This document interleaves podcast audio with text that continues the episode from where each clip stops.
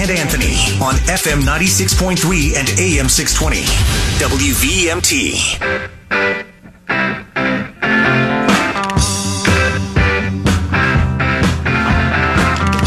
Welcome back to the morning drive, everybody. Kurt and Anthony here, taking you through to nine o'clock, and joining us in studio now. It's Burlington City Councilor from the South District, Joan Shannon. Good morning, Joan. Good morning, Kurt. Good morning, Anthony.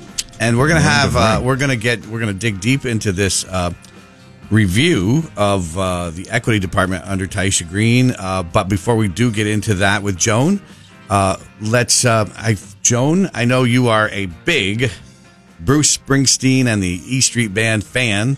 Fan, you you called yeah, them. y- you know what? What's with my my intro is the Stones. I know. I wasn't thinking because I was busy talking to you about yeah, I know. show. I was thinking the same thing. I'm working That's on not it a right Bruce Springsteen song. No, I it's mean, And I so, like Joan, the Stones, but You uh, we you called in when we were doing the segment on Bruce Springsteen giving away gift certificates uh, several months ago, last year, whatever it was, along with my friend Joanne, and um, you you went to a concert for Bruce because I know because I was I was texting you with a political issue as usual, and you were at the Springsteen concert.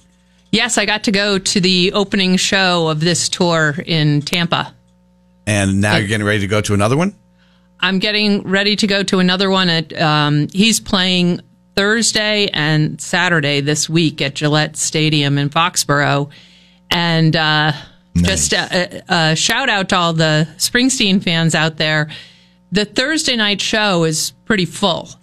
The Saturday show that I am going to actually has lots of seats available. Oh, wow. And believe it or not, they are cheap. I saw seats for as little as um, $39.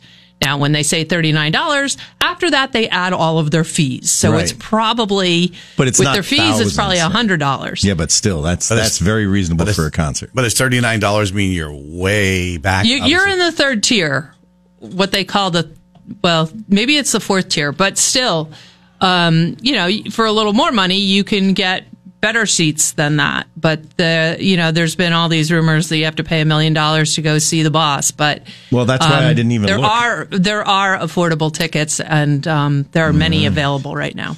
And if you pick want to go with Joan to the show, give us a call right now at triple eight four one four zero three zero three. Just kidding, folks. Um, What's your favorite song right now? I know it changes probably. Everybody's got a hungry heart. Yeah, hungry, hungry heart is generally generally my favorite. But then you know, uh, I, I think like you, Anthony, I listen to a lot of E Street Radio and Yeah. find different things that that move me at different times. There's a lot of interesting songs on the um, album tracks. Yeah, that's That- one of my favorites. Yep. Yeah. and uh, it wasn't. It didn't. It, it wasn't a huge seller, so a lot of people are like like like uh, Meet Me at Mary's Place is the one that I think of right away. But yeah, interesting. But uh, the other thing I I've started to really like is Tunnel of Love. In Which- this tunnel of love. was a completely different sound for him after um, Born in the USA, and he was really kind of criticized. It was like not the Bruce that people knew. He was going through a lot in his life. I Yes, guess got was. married, got a girlfriend. Both in the same year. Right. Been married to that girlfriend now for more than thirty years. Yeah. but um, it had you know there's more like synthesis in that um, in that song and if you think about it that's when we were all kind of into new wave Yeah. and there is to me there's an element of that in in that song that i think is kind of interesting I think you're right. You know, All just right. the beginning of it. Okay, there it is. does have a different feel to it too. yeah Yeah, that was a tumultuous year for him. '88. I remember. All right, now let's get serious here. But um, so, Joan, uh, last Monday night city council meeting, obviously there was a lot of controversy. Supporters of Tyeastia Green came out. I want to, and we want to get into that report. But first, one thing that hit me was it was it was known that there was this report was being, you know, that that the mayor had called for this report, a review, I should say, financial review of the equity department. And that was because of what had happened in Minneapolis, or at least in part because of what happened in Minneapolis. And the mayor first said it right on this show when I was asking him about it. He said, We're, as a result of what happened, we're to, it was then in seven days, and I think a memo was put out to the council. why was there not any uh, criticism then of city councilors or other people about? I mean, it was widely known that this report was being called for. I mean, why why did everybody wait until the results of the report came out until they were all up in arms and ticked off about it? Well, I think that's a good question for those that suddenly were criticizing this um, right before, you know, when the report came out. They started criticizing that the report was done, and that the fact that the report was done at all was was racist. Um, but I can't really answer that because It wasn't I you. I thought it was good that we were doing this audit in March when it was announced and it was in seven days and counselors were told. And I thought it was a good idea that we were doing it when the report came out. And um, I want to thank you for, you know, letting me talk about this on your show because I found it frustrating that the city spent $40,000 on a report and even in the city council meeting, we never got a review of what was in the report. The discussion was all about the fact that doing the report, um, you know, was it was driven by bias and, you know, accusations thrown at the mayor and a whole lot of defense when nobody actually, I mean, the general public did not know what's in the report. And it seems like you can agree with the report or disagree with the report. It has its strengths and weaknesses like anything else. Um, but people should know what's actually in the report. We Yeah. spent forty thousand dollars to find out, and uh, I think a lot of people think it was warranted because it's a lot of this is taxpayer money. So let's start with um, lay out for us for this the Juneteenth Juneteenth event. Uh, we know there was one in 20, 2021 and then one in twenty twenty two. Can you tell us like out of the report how much money was spent? How much of it came from donations? How much of it came from taxpayers? Um, how much started out? And by the way, just for listeners, we will get to your calls, but but we're not going to take calls for a few minutes because we want to get basically um, get through some of this with Joan. What's in the report first, and then Yeah, we'll take your calls. I think it's important because you, you just pointed something out that I, I Monday's meeting they never discussed the actual content of the report. No, quite honestly, everybody was afraid to, and including myself. You know, well, I shouldn't say everybody. I should really just speak for myself. But this was not a room. I mean, there there was you might not have been able to cheers and and applause and yelling and interruptions. You could not have a, a civil discourse in that room that night. Um, so this report is primarily covering fiscal year um, or Juneteenth 2022, which would be fiscal year 2022. Um, and so, but it does uh, reference a little bit uh, Juneteenth 2021, which was the first year that the REIB department had formed. And Juneteenth 2021 came together very quickly. I mean, I think it was conceived in March of 2021. And a lot of um, effort was uh, put together. The department was new, and 2021 was largely supported and led by um, Burlington City Arts, um, led by REIB with a lot of support of City Arts. I mean, I'm not exactly sure how you'd characterize the weight of the responsibilities in 2021, but certainly a lot of participation from the City Arts Department in 2021. The budget was $100,000 of taxpayer money and then um, an additional, I think it was 164,000. So the total budget for 2021 was $264,000. The one hundred sixty-four thousand dollars that you mentioned after that came from donations. Yes, that Okay. was private money that was raised, and that was that was the plan really from the beginning, and that's what was executed. And there was a little bit of um, money left over from that. So going into 2022, the planning started for that pretty pretty early. Um, you know, when Tyeastia Green was was still here, Tyeastia Green, the first director of REIB, came in, I think, March 2021, and she left in March 20. I'm sorry, she came in March 2020, and she, um, which was COVID. You know, COVID was just just hitting us. So she left in March 2022, but the planning for for Juneteenth had started at least in the fall of 21, and um, there was a budget again for hundred thousand dollars, and additional funds were supposed to be um, raised from private sources. Now, can I interject just for a second, Joan? So, Tyeastia Green, obviously interviewed in this uh, financial report by um, the it's the uh, SD SFB, right? The SFB Financial Review. She, Sheehey, Furlong, and Behm. Yes. And so, um, in Minneapolis, one of the things she'd run into was that she had claimed this budget, which um, didn't match up. That was one of the issues in in Minneapolis. But here in Vermont, in the interview, she had said that there was a five hundred thousand dollar budget, um, and so that there was never any overruns because it was always supposed to be that it spent a half a million bucks. What is the what does the report show on that? The por- report shows that there wasn't ever a five hundred thousand dollar budget. There's no evidence in any of the seventy seven thousand dollar seventy seven thousand emails that that was the case. Um, and uh, but uh, there was also an event planner hired, a staff person in REIB that was responsible for the planning, the contracting, the budgeting of this event, and uh, whose name was Casey Ellerby, who's also interviewed in this report. And she also reported that Tyeastia had um, had gotten three hundred thousand dollars of private funds before she left and that the budget was $500,000. So as the event planner for the event, she's saying the budget was always $500,000.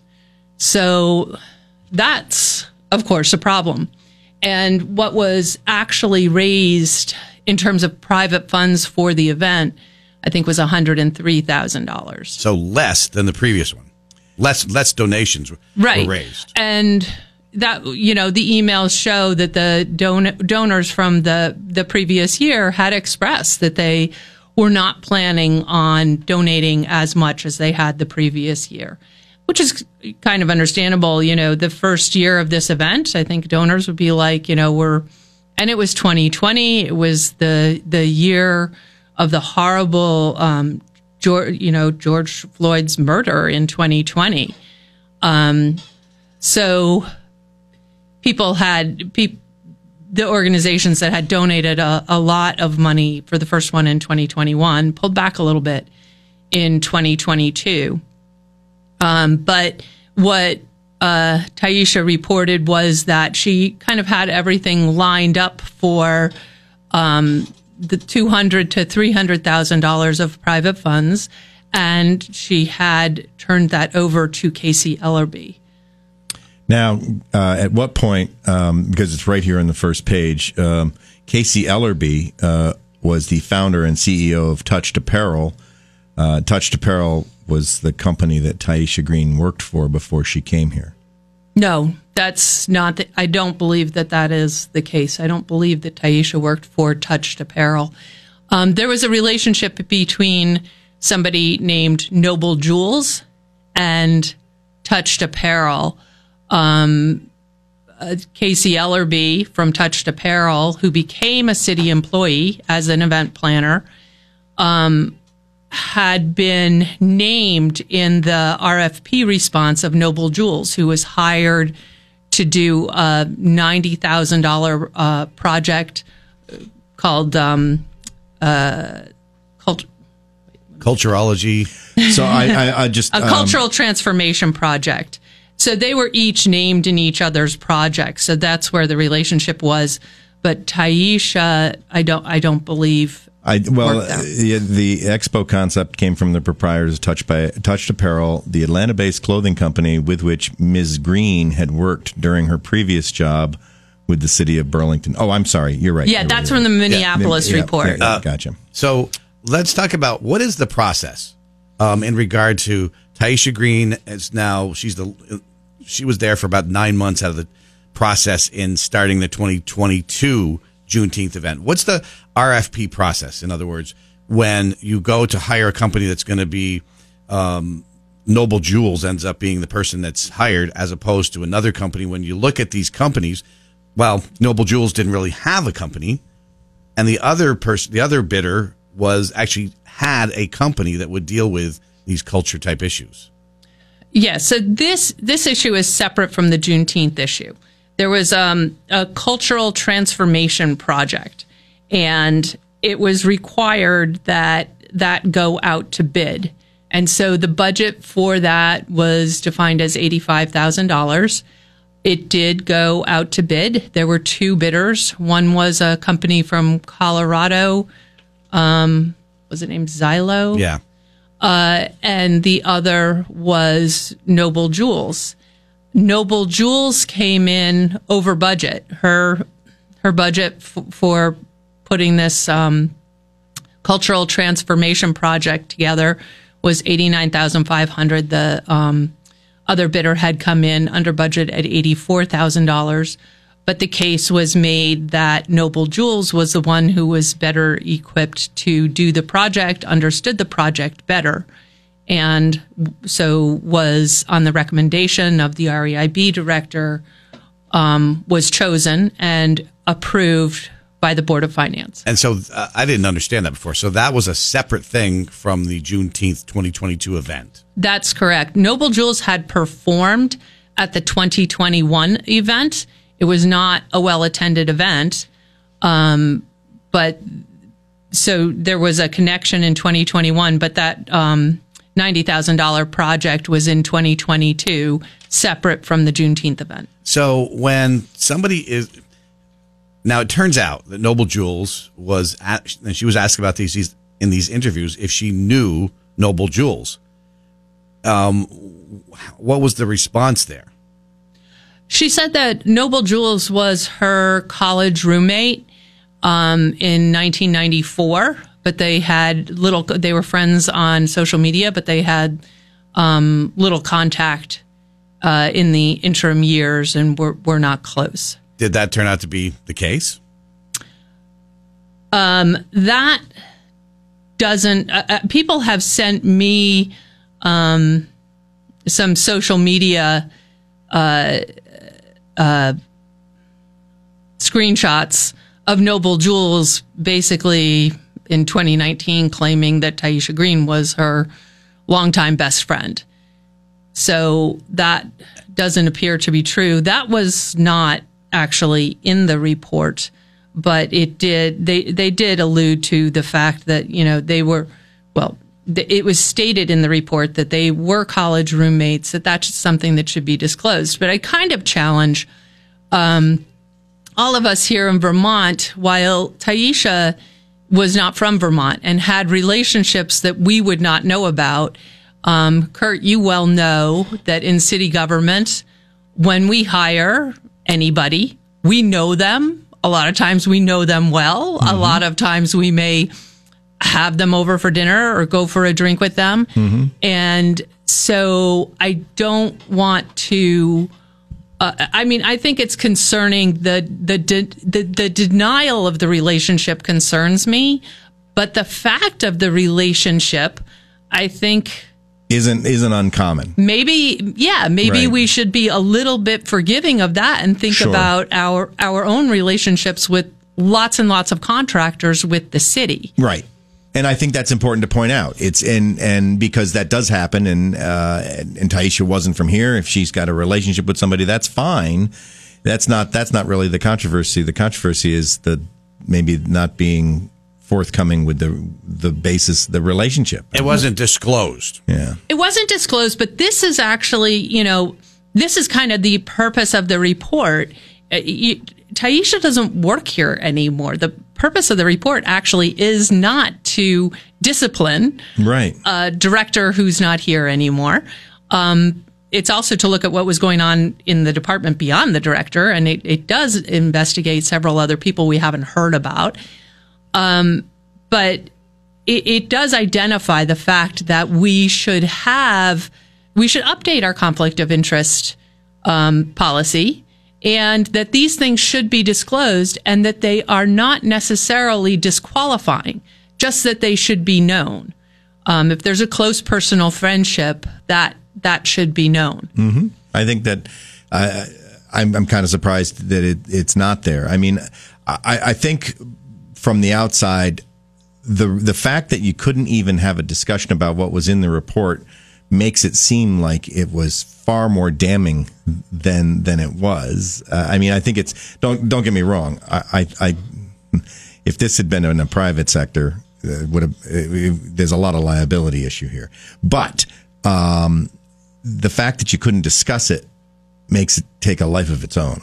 Yeah, I think the defensiveness makes you think it's a lot more damning than it actually is. Yeah, that's what and I was it trying to does say. bring into question like what what did we miss? because mean- there's an awful lot of I defense. mean, you're you're talking about taxpayer money, and it's ninety thousand dollars for this um, this uh, culturology. What do we call it? It's a culture transformation project. yeah, cultural transformation project. yeah. And so then you have to look at what did we get out of this. I breezed through. It's like a, it's a long report, but I was trying to. I went through it and read a lot of it to try to find out what we actually got out of it, as opposed to what we might have gotten from the other company that actually.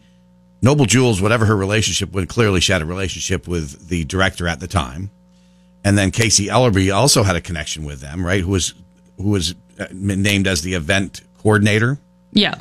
Um, the point is that the relationship wasn't disclosed and the person that was very close to her got the contract who didn't actually have a company that does this stuff versus a real company that had applied.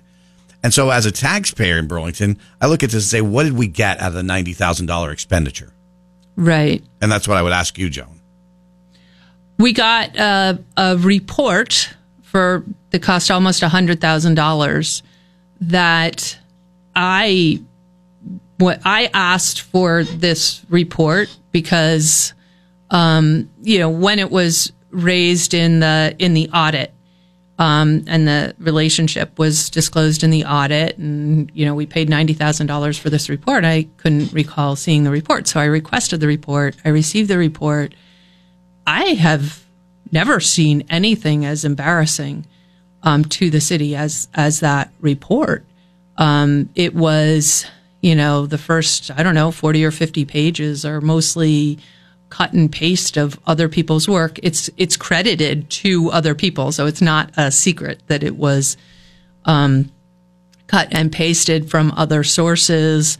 It then there are many interviews, one-on-one interviews, but the, it's an auto transcript of the interviews, and this mostly had to do with um, helping to uh, bridge the culture gap between immigrants, between Black people, between um, other uh, other residents of Burlington, and many many immigrants are interviewed in this. But then what's in the report is an auto transcriber of the interviews, which makes a mockery of the the immigrants who are interviewed because an auto transcriber doesn't um, account for somebody's accent the way our ears would when we were hearing them, and so the words are completely wrong. Like you might be able to infer what they were trying to say, but the printed word is not not what they said. It's how that word was interpreted with um, how their accent was interpreted by an auto transcriber, which to me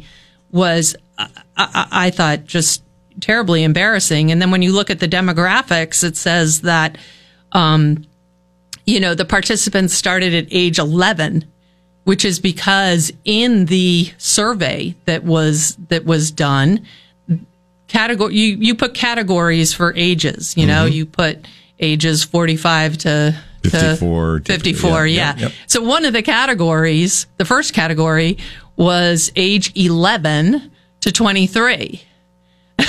so, Uh, Joan, we got to take a we got to take a break.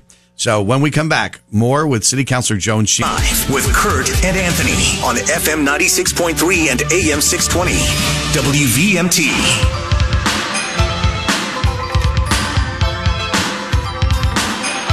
There you go, Joan. A little better. there we go. That's right. better. We are back on the morning drive and talking to Burlington South District City Councilor Joan Shannon. and we're trying to do now what could not be done at the city council uh, because of the crowd that was just not going to probably allow it, which is to actually go through the report and see what really is in it because it never happened at the council.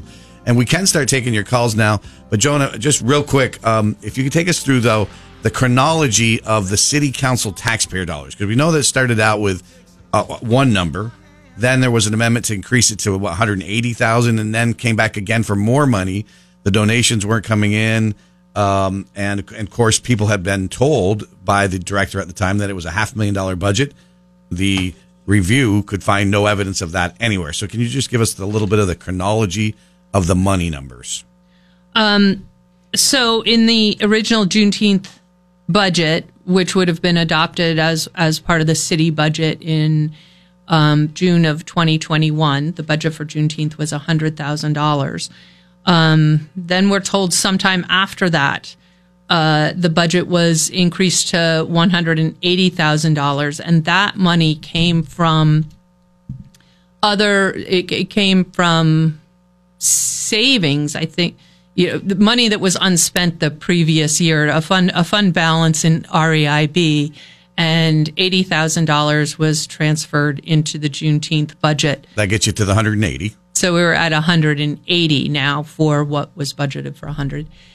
And then um, I think that there was a lot there there was a lot of confusion going into Juneteenth 2022 because the director had resigned in March of 2022 and she said that things were well in place and that she was still going to you know be kind of overseeing this but and there was an event planner who's who's named in this report, Casey Ellerby, who was a city employee who never moved to the city. She lived in Atlanta, Georgia.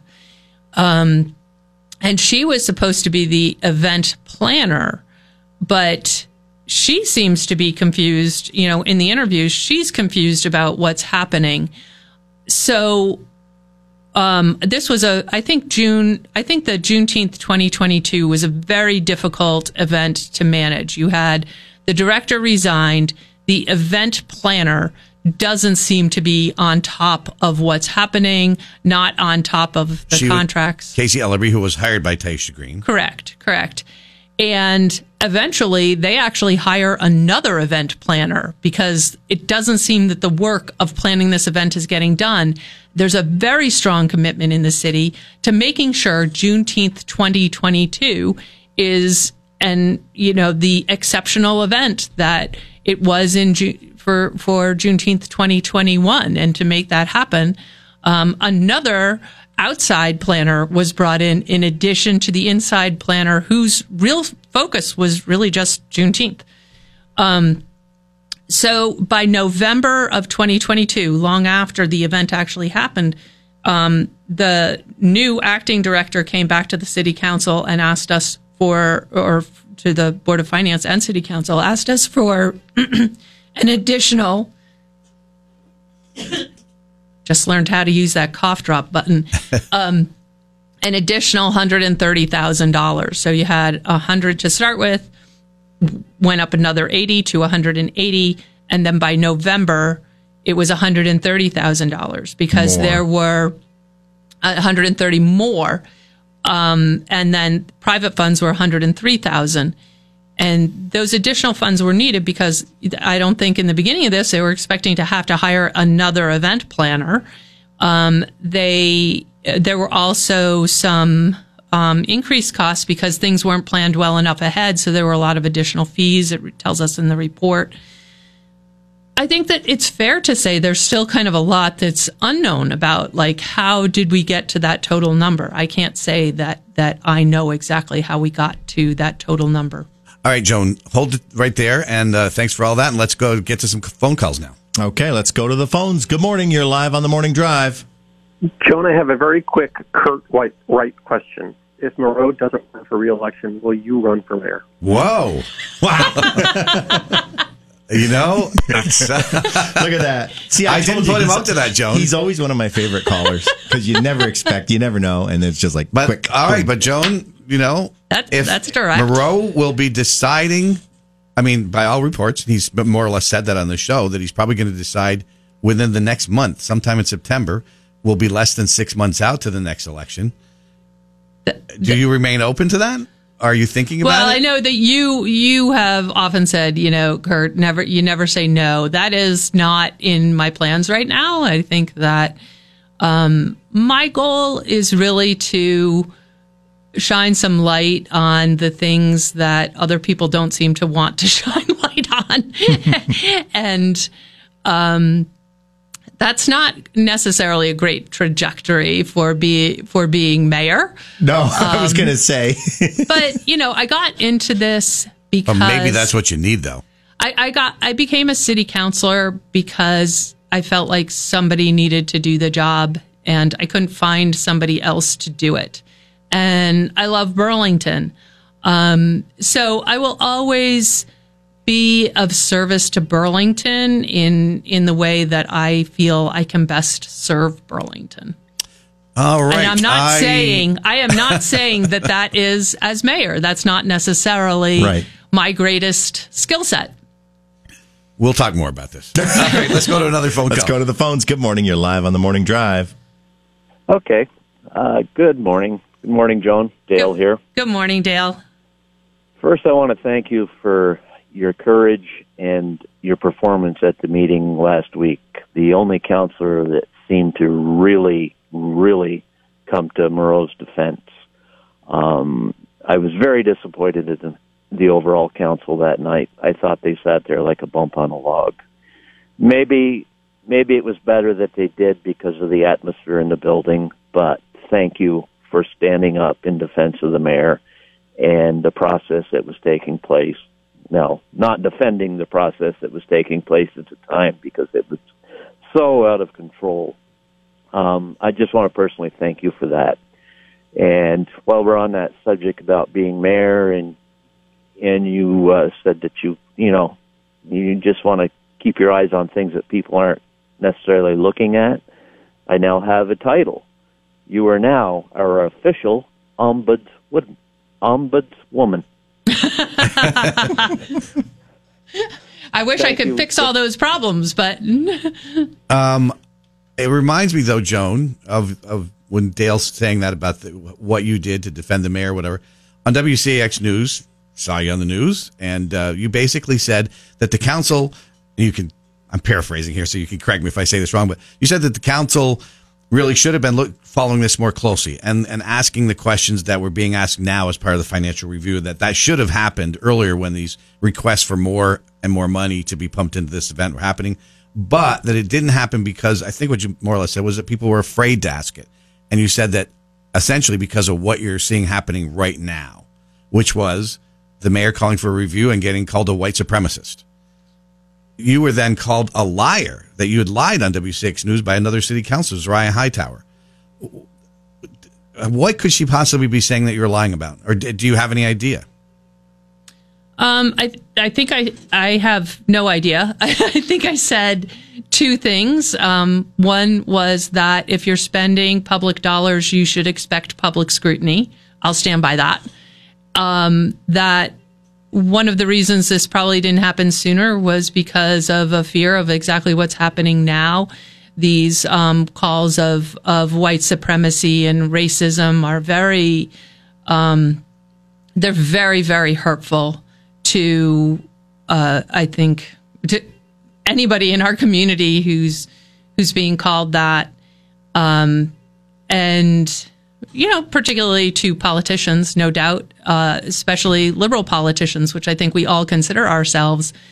So the other thing that I said was wait, I said one other thing, which was that I didn't think that the um, calls of racism were actually about the report because Miro was being called um, a racist by by Tyeastia before she said in a VT Digger interview on Thursday that was that the tenth, eighth, tenth, I forget.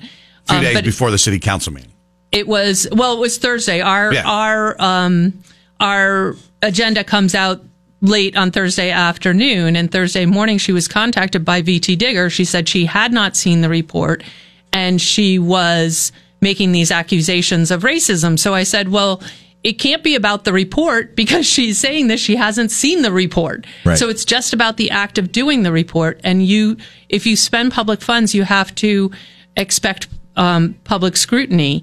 And I've actually had, um, I've had a lot of calls of support. You know, people who understand that this is this is difficult, and I've had calls from both Black people and white people. Um, and Black, I, I do want to say that racism in our community is real. The work of the REIB department is important. We mm-hmm. want it to be. We we want it to be credible. Right. Um, we want to have faith in that. That's that's important. And black people in the community are concerned that this is this is going to be saddled on them, which it should not be. No. You know, just like in the white community, we have had um, department heads that are fired. We have, Kurt, you and I know when we were on the city council, we did our darndest to expose um, misspending uh, in the um, you know, by the city administration. So this isn't something that it has been overlooked for white people, and it should not be for black people either, nor should it be tied to a race. Right. Because the vast majority of, of people involved in REIB and our community are honest. And Joan, we've got some calls coming in that we're going to get to right now, but isn't it out of order for a city councilor to, on the city council floor that night, call another councilor a liar? it is very clearly a violation of our rules. Um, I think it was also a false accusation, um, and it's highly offensive. There's also, but there were no rules being applied. You know, you notice uh, uh, there was also a lot of calling councilors by their first name, which is not how how we operate. There's supposed to be a show of respect while we disagree. That was not happening. No, no, I no, it wasn't. Let's go back to the phones. Good morning. You're live on the morning drive. Yes, good morning. Um, I remember just a few years ago reading a WCAX uh, news article about Tyeastia Green, um, where she had said that she, just a few years prior, she didn't even know uh, about Juneteenth. So I find the whole debacle that we're going through right now a little interesting. And if you actually look into it, Juneteenth was a very isolated regional holiday. The only people that knew about it were people that lived in Texas or moved away from Texas. So i even within the quote unquote black community, uh, which I, I got to tell you, I, I'm really sick and tired of white community, black community, this community. It's an American community. Enough people have, of different colors and ethnic backgrounds have died side by side in the same foxholes with each other to call ourselves American. I, I think that, that we've gone past that point, and I think it's time for everyone to kind of get over the whole race thing. Enough people have died for this. Thank you. Joan? The, yeah, the caller raises a, actually a, a lot of, of different issues there. And I agree with the caller that I think our goal is to be the American community. We're, we're a very divided community in this country right now. Um, not, not just black and white, but certainly right and left is more divided than it has ever been. And I think one of the um, clear goals of the REIB is to make us a more united community, to help us to understand each other. It's not all, always the way it has functioned. Um, and I have a lot of, of confidence in that department right now to work towards those goals. As far as Juneteenth, um, Minneapolis, where uh, where Tyeastia Green is from, has a has had for a very long time a very robust Juneteenth celebration. And I will say most people in our community did not know what Juneteenth was.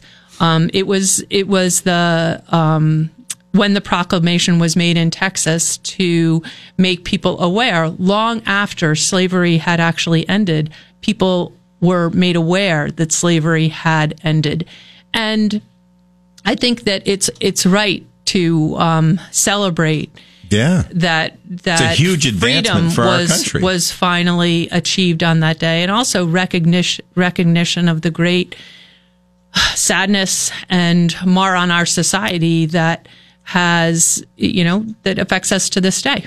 Let's grab another phone call, Joan. Let's go to the phones. Good morning. You're live on the morning drive.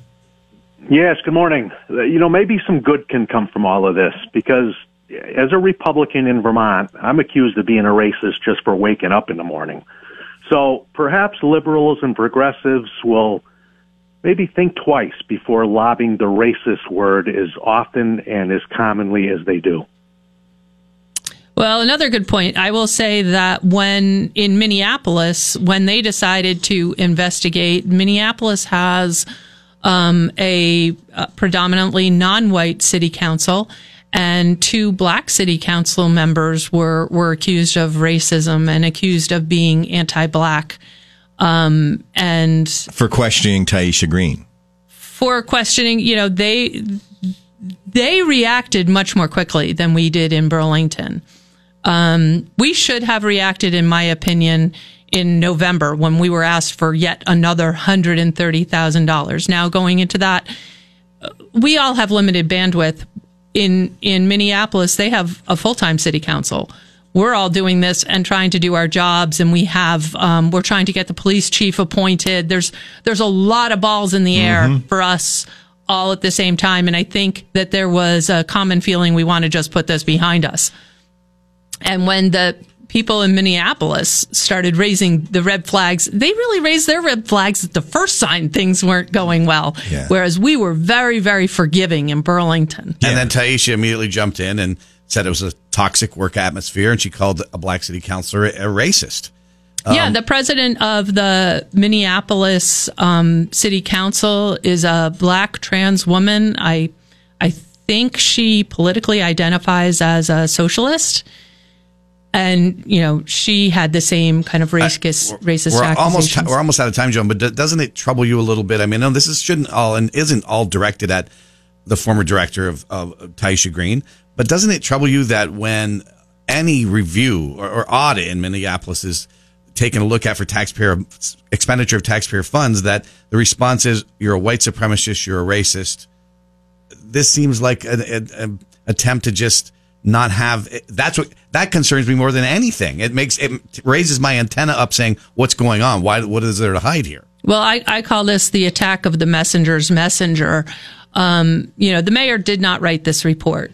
The report was called for by the director of our finances. Finances. It's our CAO who who asked for this initially. The mayor agreed to it. Um, but I think it's also one thing we didn't get to is this report actually isn't about just Tyeastia Green.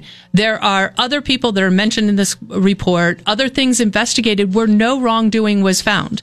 Right. And there was no fraud or embezzlement found in this report. The only thing that they found was um, mismanagement, and they had recommendations to the city about how to avoid that. I think it's really important that we have systems in place that will assure that that this isn't a racist issue.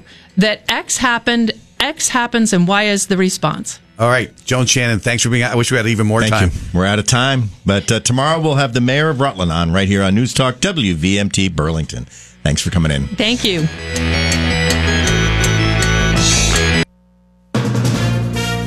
From ABC News.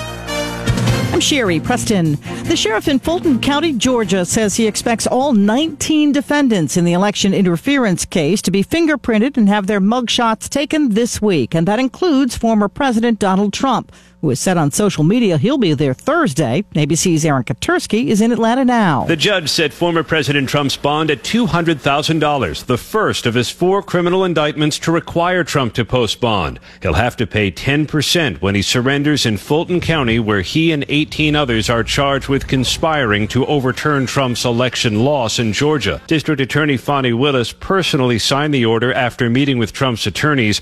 They agreed to rules for Trump's release. Among those rules, no direct or indirect threats toward any potential witnesses in the case, including his 18 co-defendants.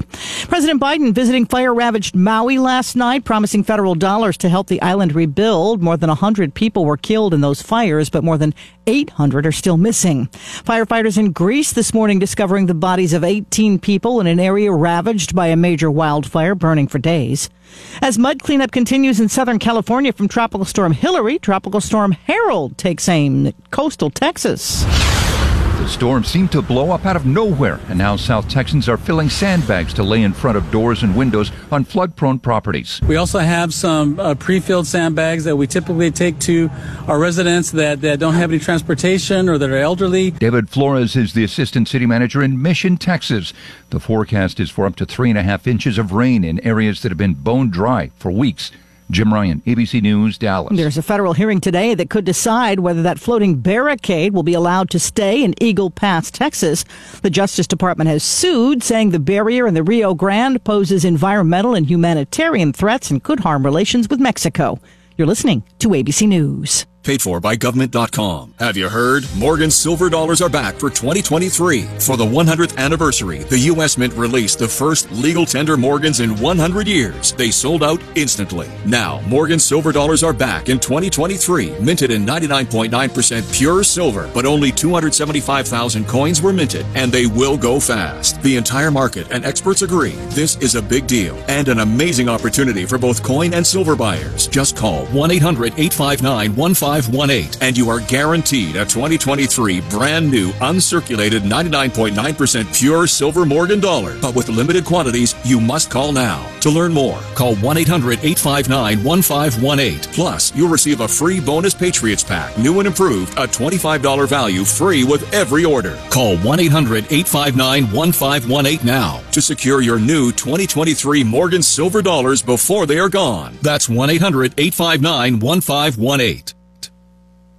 A heat wave hitting the Chicago area, forcing changes for several school districts. One in South Holland, Illinois, going to e learning for three days, and the start of school for students in the 13 schools in the Downers Grove district pushed back from tomorrow until Friday.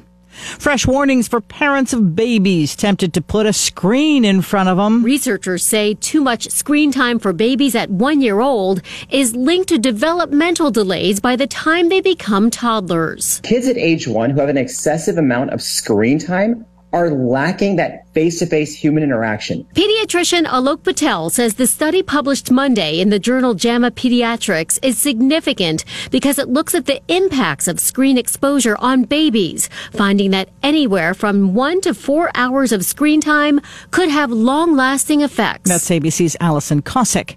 And new help today from Washington for people struggling under student loans. Details from ABC's Andy Field. The president calling it saving on a valuable education loan or just save. President Biden creating a new federal student loan that would put a cap on payments at 5% for undergrad loans starting next summer. The president's plan would let a single student loan borrower making less than 33,000 pay zero in monthly payments until they earn more. It will be part of a special loan program through the Department of Education. This is ABC News. You don't have to live in Britain to get what the New York Times calls the best of British telly. Stream the UK's most brilliant series only on BritBox. Unlock acclaimed favourites including Vera and Stonehouse, starring Succession's Matthew Macfadyen. Plus, don't miss upcoming original dramas like Archie, the story of Hollywood's greatest leading man, Cary Grant. Lose yourself in Britain's best entertainment, only on BritBox. Start a free trial at Brit.